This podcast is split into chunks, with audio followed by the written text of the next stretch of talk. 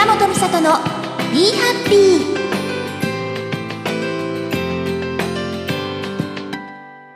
この番組は何気ない毎日にもハッピーなことがたくさんある。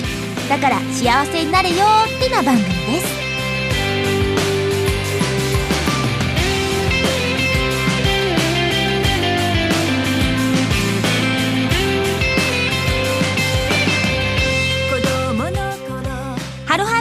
坂本美里です第188回12月23日更新分になります。188回なんかこう末広がり末広がりな感じでなんかめでたいですね。はい、えー、2016年最後の更新になっております。今年はね数えたらね全部で6回でした。こうにね200回っていうね 節目のねこう前にね200回まであと少しって言ってたんだけどまだまだ長いですね。このペースでいくと2年後ですからね。まあマイペースにこれからも続けていきたいと思いますのでお付き合いどうぞよろしくお願いいたします。そんな2016年振り返っていきましょう。恒例のお題思い出単語帳をお送りしたいと思います。それでは第188回一緒にハッピーな時間を過ごしましょう。坂本美里の「Be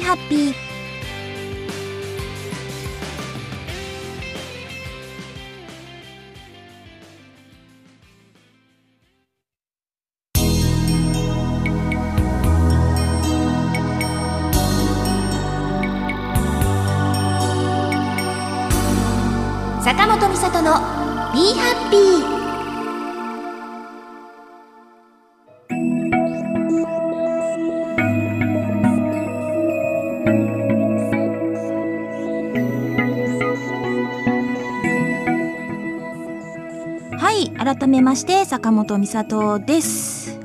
今回のお題、えー恒例ですねあの思い出単語帳です2016年の思い出単語帳えー今年を単語で表すと何になるか、そしてそれにまつわるエピソードを教えてくださいというものです。メール募集もさせていただきました。後ほど紹介したいと思います。私は今年もランキング形式で5つ、あの、単語を選んでみました。5位、5位から発表していきたいと思います。今年ね。ねこれを、あの、考える前に、ね、去年のね、あの、その、単語帳を見たわけですよ自分のそしたらこうすごく感謝とあのなんていうのかないろんなんか溢れていたね。ありがとうの気持ちが溢れていたね。今年はどんな感じでしょう。言いたいと思います、えー、まずは第5位。じゃじゃん。みさともです。今年生まれた単語ですね。まさにね。はい。えー、誕生日の時にやりましたライブのタイトルですね。まああの秋山薫ちゃんが自分のねあのファンの方たち自分のマニアの方たちを集めて秋山ニアというイベントをやったのを見ていいなと思って私もなんかそういうのやりたいなと思ってミサトモというミサトの友達たちという意味でミサトモっていうのをつけてで誕生日ライブをやらせていただきました。ソロって今年ってミサトモだけかな？ね。あの本当に楽しかったです。すごくあのーなんだろうな。あのほあすごい楽しすぎて その時の写真とかもらったメッセージカードをもう家に一番見えるところに飾ってあります。あのライブがまあどのライブもねすごく自分的にはあの大事であのいろいろもらっているライブだなと思うんですけどこの美里ものライブがあってまああのライブ良かったからまた頑張ろうって特に思えたなんかライブだったなと、うん、思います。まあ、さみさともみたいに今年は主催をするイベントがすごく多かったので、うん、あのそれも楽しかったなと思いました。またみさとも来年もやりたいなと思います。さあじゃあ次第4位いきたいと思います。第4位はサンタローズです。うんねこなこの間あの特集もやりましたけど「Be Happy で」えー月猫と竜とファーストアルバム「サンタローズ」はい。今年完成しました。もう今年の頭からもう去年からもう言ってしまえばもう月猫が始まった時からアルバム制作をしていたようなもので すごく長かったのがやっと形になったっていうのもあり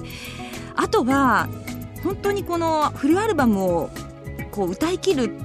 っていうのがね、まあ、夢だったんだけどその夢がすごいそれって結構もう早い段階だったんだよね。もうライブ始めた頃だからもう15年以上前からフルアルバムをやりたいっていうのがあって。で、まあ、それがすごい叶ったのと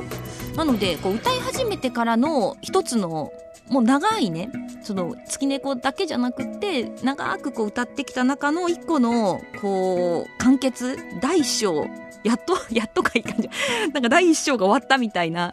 一つこう夢を叶えてずっと長く持ってた夢を叶えたっていうのですごくその大きな意味があって。でもう作り終えて今の気持ちからいくと新しいことをいろいろ考えてます。新しい夢が出てきてたりとかして。うん、また新たなところ行けるかなっていう節目な感じです。はい。さあ、次は第3位いきたいと思います。第3位の単語は、じゃじゃん。キャパ。キャパ。キャパシティのキャパね。うん。まあ、いろんな使い方があるけどね。私は、その、これはね、なんていうのかな。自分ができることのキャパが増えた。んんできることが増えたみたいになるな。それも増えたけど、そのね、精神的な意味が多いかも。こう、ライブ前とかでいっぱいいっぱいになっても、前の日に、うん、ご飯作ろうかなとかできるようになった。今まで前の日とかなんかもう、ああ、次の日ライブだ、どうしよう、なんか家の、家がぐちゃ、あ、もういいや、片付けはライブが終わってから、みたいな感じだ、多かったんですけど、意外とこう、ケロッとこう、思わぬ日に片付けをしたりとか、ご飯作ったりとか、普通の生活をできるようになりましたね。そう、キャパ広がったなと思います。逆にこのキャパが広がっちゃった分、これまだできるんじゃないかな、みたいな。ね、そこ挑戦したら大変だよと思いつつ自分の中でどこまで広がるのかなっていう思いもありつつ。でも来年がねすごくあの今から決まってることが多いのでまあキャパ大きいに越したことがないなと思うので、はい、広げていきたいと思います。そんな、えー、5位から3位の単語でした、はい、ではここでメールをいただいたメールをね紹介したいと思いますハンドルネーム27式ニートさんからいただきました。ありがとうございます。2016年思い出単語帳、えー、今年を一つの単語で表すと、自転車ですかねと。えー、クロスバイクっていう少しいい自転車、でもロードバイクではないやつを買いまして、通勤に使っております。今は冬場で雪道なので乗れないんですけどね。ママチャリよりも軽い走りなので走るのがとても楽しいです。いろいろなところに行けそうな感じがします。春になって走れるようになったら自転車とともにいろんなところに旅に行きたいなと思っております。と。はいいただきました。おいいですね。まあ確かに冬はねちょっと危ないね雪とか降ると危ないですからね。あいいですね。なんかこう物を一個こう手に入れる生活にこう取り入れることで全然生活が変わるなっていうものがありますよね。私はあの今年とか最近なんですけどずっと iPhone を使っててさ iPhone の 5S だったんですよ。そこからその後には6プラスっていうおプラスって大きい画面のやつが出てうわ大きい画面のすごいいいと思ってでも6プラスの時は変えられなかったんですよね。でなんと今年 iPhone7 プラスにしました。めっちゃ画面が大きい。それと、まあ、同時にずっと私あの赤くて結構なん A あれじゃない。A6 ぐらいの大きさのいや B5 ぐらいあるかもしれないな。ぐらいのあの手帳スケジュール帳を使ってたんです大きめの。大きめの手帳が大好きで。でずっと手書きで手帳をつけてたんですけどこれを機によしじゃあスケジュール帳をあのなんて iPhone でやれるようにしようと思って移行したんですねで最初慣れなかったんですけどあれってすごいのがこう入れておくとそのそれをこうピュッとずらすとそのいちいち消さないでそのあこの日にできなかったからこっちでこの日でっていうのをスケのリスキがすごく簡単にできるんですよね。なので、ちょっとやれることというか、まあ、キャパと同じですよね。だか増えたなっていうか、こう、自分のやることが整頓しやすくなったなと思って、これが生活変わったなと思いましたね。うん。まだまだ楽しんでおりますよ。はい。ではもう一通紹介したいと思います。ハンドルネーム黒猫さんからいただきました。2016年の思い出単語帳。今年を表す単語といえば節目でしょうか？おさっきも節目って私も言ってましたけど、えー、今年は友人が並みいるライバルを実力で打ち負かして大大仕事を成し遂げたりあとは、えー、別の友人は夢を叶える第一歩を踏み出したりしました、うん、私も今の職場に移動して丸3年ようやくいろいろなことを仕切れるようになりました。来年がどんな年になるか分かりませんが後から振り返るとああ16年2016年が節目だったんだという年になりそうですと。はいいただきました。節目ね。うん。お友達もそうだったんだね。さあ節目って意外とその年よりあの後で振り返った時にああの年が節目かなっていう部分もあったりもしますよね。ね。さあ2016年。皆さんどんな年でしたでしょうかね。まあ他にもいただいたんですけどちょっと時間の関係で紹介できないんですがちゃんと読ませていただきました。ありがとうございます。今年もねメールほんといつもギリギリの あの募集なのにいつも送っていただいて本当にありがとうございます。皆さんのメールでこの番組は成り立っております。ありがとうございます。ではこの後も、えー、思い単語帳を続けていきたいと思います。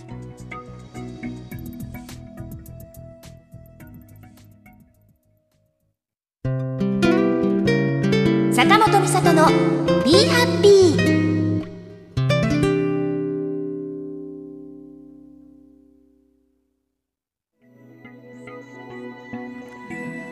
はい。では引き続きお題2016年の思い出単語帳をでいきたいと思います。坂本美里の思い出単語帳。第2位はじゃじゃん趣味です。趣味ね。よく書くよね、プロフィールとかね、趣味とか特技とかね、その趣味です。そのね、私結構無趣味なんだよね。もうその自分が活動している表現をしていることがもうむしろ趣味なのか生きがいなのかなんかもう全部が一緒くたみたいな仕事なのかっていう感じなのでこの趣味というカテゴライズされるものっていうのはなないんですよね。お酒飲むぐらいかなっていう感じだったんですよ。で、でもその今年ね、すごくこう、たくさんこうライブをやらせてもらったりとか、まあ時間がないという状況は多かったんですけど、その中で、こう、で、たくさんの人と関わる、まし、まあ、その前の年に増してこうたくさんの人と関わりながらあこれはなんか自分自身はこれが好きだったりとかなんかそれを楽しんでないとこう何かしなければいけないみたいな感じでわからなんかなんでこれやってんだろうみたいな気持ちにそのうちなっちゃうんじゃないかなまだなってないんだけどなっちゃうんじゃないかなみたいなちょっと思いがちょっと出てきたりとかしてでまあその今年そのサンタローズ月猫のアルバムを歌うためにちょっと声楽を習い始めたんですよね。あのでそのまあそれはサンタローズをそのトラットの曲を歌う何かのそのなんていうのかな、うん、になればいいかなと思って 声楽を始めたんですけど今はその終わった後単純にその歌がよくしたいっていう以外にその声楽の曲昔の曲を今イタリア歌曲とか歌ってるんですけど そういうのを聞いててすごいいいなって単純に自分が表現でするわけじゃないんだけど自分がやっててすごくこう何に追われるわけでもないその時間がすごくこう特別に感じたんですよね。あこれが意外とあの大事なのかもしれないこれから先私にとって大事なのかもしれないって思うこともあってそこからそのずっと今年出会ったその大好きな刺繍があってそれを持って大好きな冬の海に行くっていうのをやったりとかあのまあ、好きなアーティストさんのライブに行ったりとかを、間を見つけて、あの、やるようにしました。その、iPhone のスケジュール帳に、あの、黄色の色なんです。その、プライベートの、そういう自分のことをするのって黄色の色なんですけど、黄色で、その、必ず黄色の色のものを入れるようにしてって、で、その自分の趣味というか、そういう時間、うん、を入れるようにしていってます。うん、あんまりその感覚今までなかったんだけど、うん、今年そういうことをし始めました。ねまあちょっと来年も引き続き自分の時間を大事にしながらいきたいなと思ったりしてます。さあもう次は1位ですね。はい2016年思い出単語帳坂本美里の単語第1位はじゃあ自分らしさです。はい。なんか原点に戻ってきた感じがするな。なんか自分らしさっていうのなんかよく歌詞とかでもそういうテーマ多いかもしれないし、まあ、ある意味こう自分の中ですごく大きなその自分らしいってことは結構大きいんですよねミースタイルとかもそうだし。であったんだけど改めて今年はこう自分らしさっていうのを再確認したというか自分がをあまりこう無意識にしてた部分って多かったなっって思ったんですよね。その焼き耳焼きそばフューチャーニングミロミースタイルで、まあ、始まって今やってるんですけど、まあ、クラブのサウンドでね今まで自分の中になかったサウンドでこれはこういうものだからこうしなきゃっていうかこういう感じだろうっていうのでこう、まあ、メンバーのねパフォーマンスを見たりとかして自分の中でこうこんな感じかなとか研究したりとこんな感じかなってこうやってきた部分があってで夏のこうササンキューロックのツアーが終わった後にまあ改めて次のねあのライブとかに向けてって話をする中で美咲ちゃんはもうちょっとこう自分らしくていいんじゃないかなって言ってもらえてこうもうなんかまあこうあの薄暗い感じね。薄暗くってあのこう暗い暗い感じでも別にいいんじゃないかなみたいな、うん、って言ってもらえてああそっかっ。まあ、ミシャオルとかはね自分で詩を書いてるからね。あのまああれが多分私らしいんだと思うんだよね。でも詩で自分が詩を書いてるしコンセプトも考えてるからある意味無意識でやってたのあれって。こうミシャオルだからこういう風にダークっぽくやろうみたいなのじゃなくてこうすごく素でやってた部分があってああれ私らしいんだって思って、まあ、そういうのをこう焼き耳にねあの11月のライブでちょっと入れてみたりとかあとはまああのサンタローズを作ってる時っていうのは今までのに持ってた自分じゃないものをこう出すこうらしさで終わらないそれ以上のものっていうのを何か出すっていうのをやってみたりとかをして、まあ、改めてこう違うものをやろうとしても残ってしまう自分らしさみたいなものがあったりとか。まあいい意味でだけどね。うん。とかそういうのをすごい感じましたね。その、まあ、言われたのがそ美里さんはあのー、ある意味完成されているって言われた。完成されてるだって。あのその世界観とかもうその活動のスタンスとかもそうだしこう全体的にこう揺るがないこう自分のものものがあると、まあ、これを多分目指してずっとミスタイルをやってきたんだろうなってこう思って、うん、でまあもちろんそれを壊したりとかね。うん、まあ壊す必要はないかもしれないけど進めたりとかねより良くしたりとかはしていきたいなと思うんですけど何せ結構無意識にやってる部分が多かったなと思ってなので改めて、まあ、自分らしいものっていうのはどういうこと？第三者的な目で見るっていうのかな、うん、のをちょっとやっていけたらなと思ったりしたですね。はい。いやまだまだ喋れるけどもう喋っちゃおう。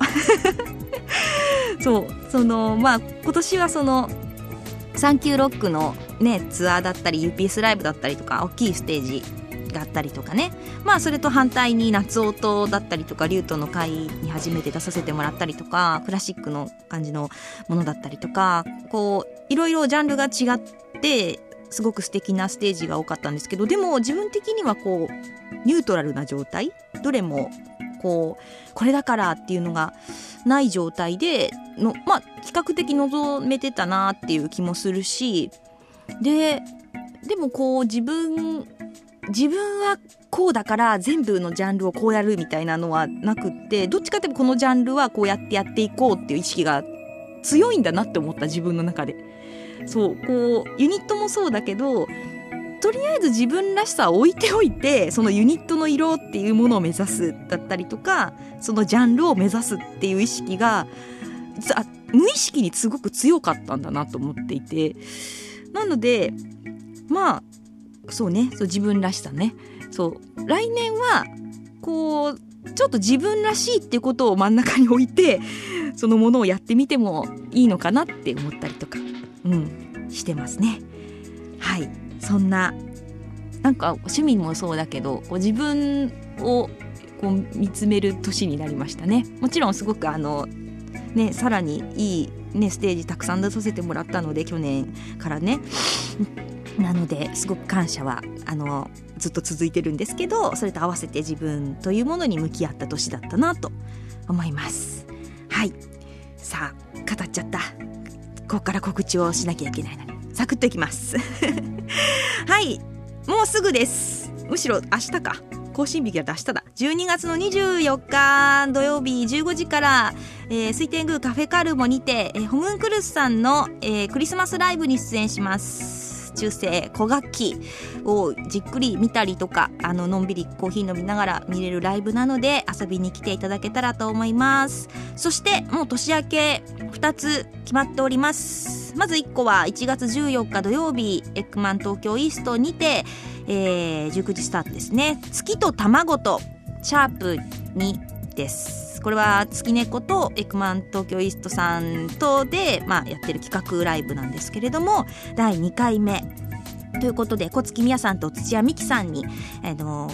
来ていただきまして、まあ、ワンステップフォワードという副題がついてるようにちょっと一歩先へ進めるような。土屋さんもあのちょっとお休みがライブお休みしてたみたいで久しぶりのライブっていうこともあったりとかしてあのまた一歩先に進むという意味で、うん、つけてみました。はいそんなライブありますのでぜひよろしくお願いします。予約受付中です今。そして久しぶりです。ミシャオルのライブです。2月の25日土曜日。18時スタート。六本木毛布にて台湾ライブですね。すごく色とりどりというかすごく色が濃い メンバーのの、ね、いろんなアーティストさんが出ますけれども、はい、ミシャウル久しぶりにやりたいと思います。まあ、瀬戸りももうこの間リハやってちょっと決めたんですけど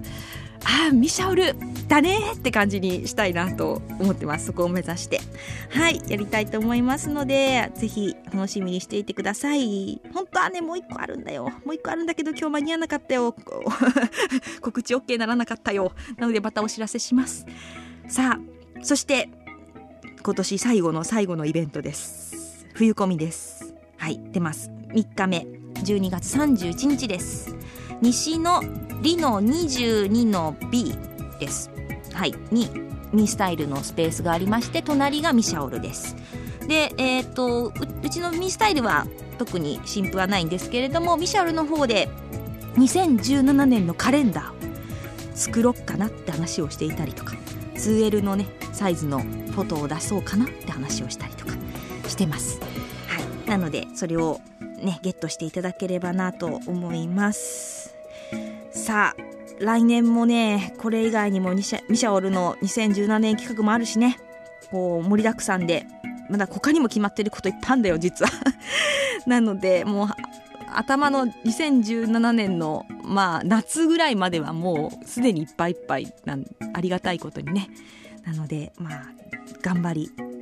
頑張りたいと思います。自分らしく。自分らしく頑張りたいと思います。ぜひ応援よろしくお願いします。今年もありがとうございました。2016年思い出単語帳でした。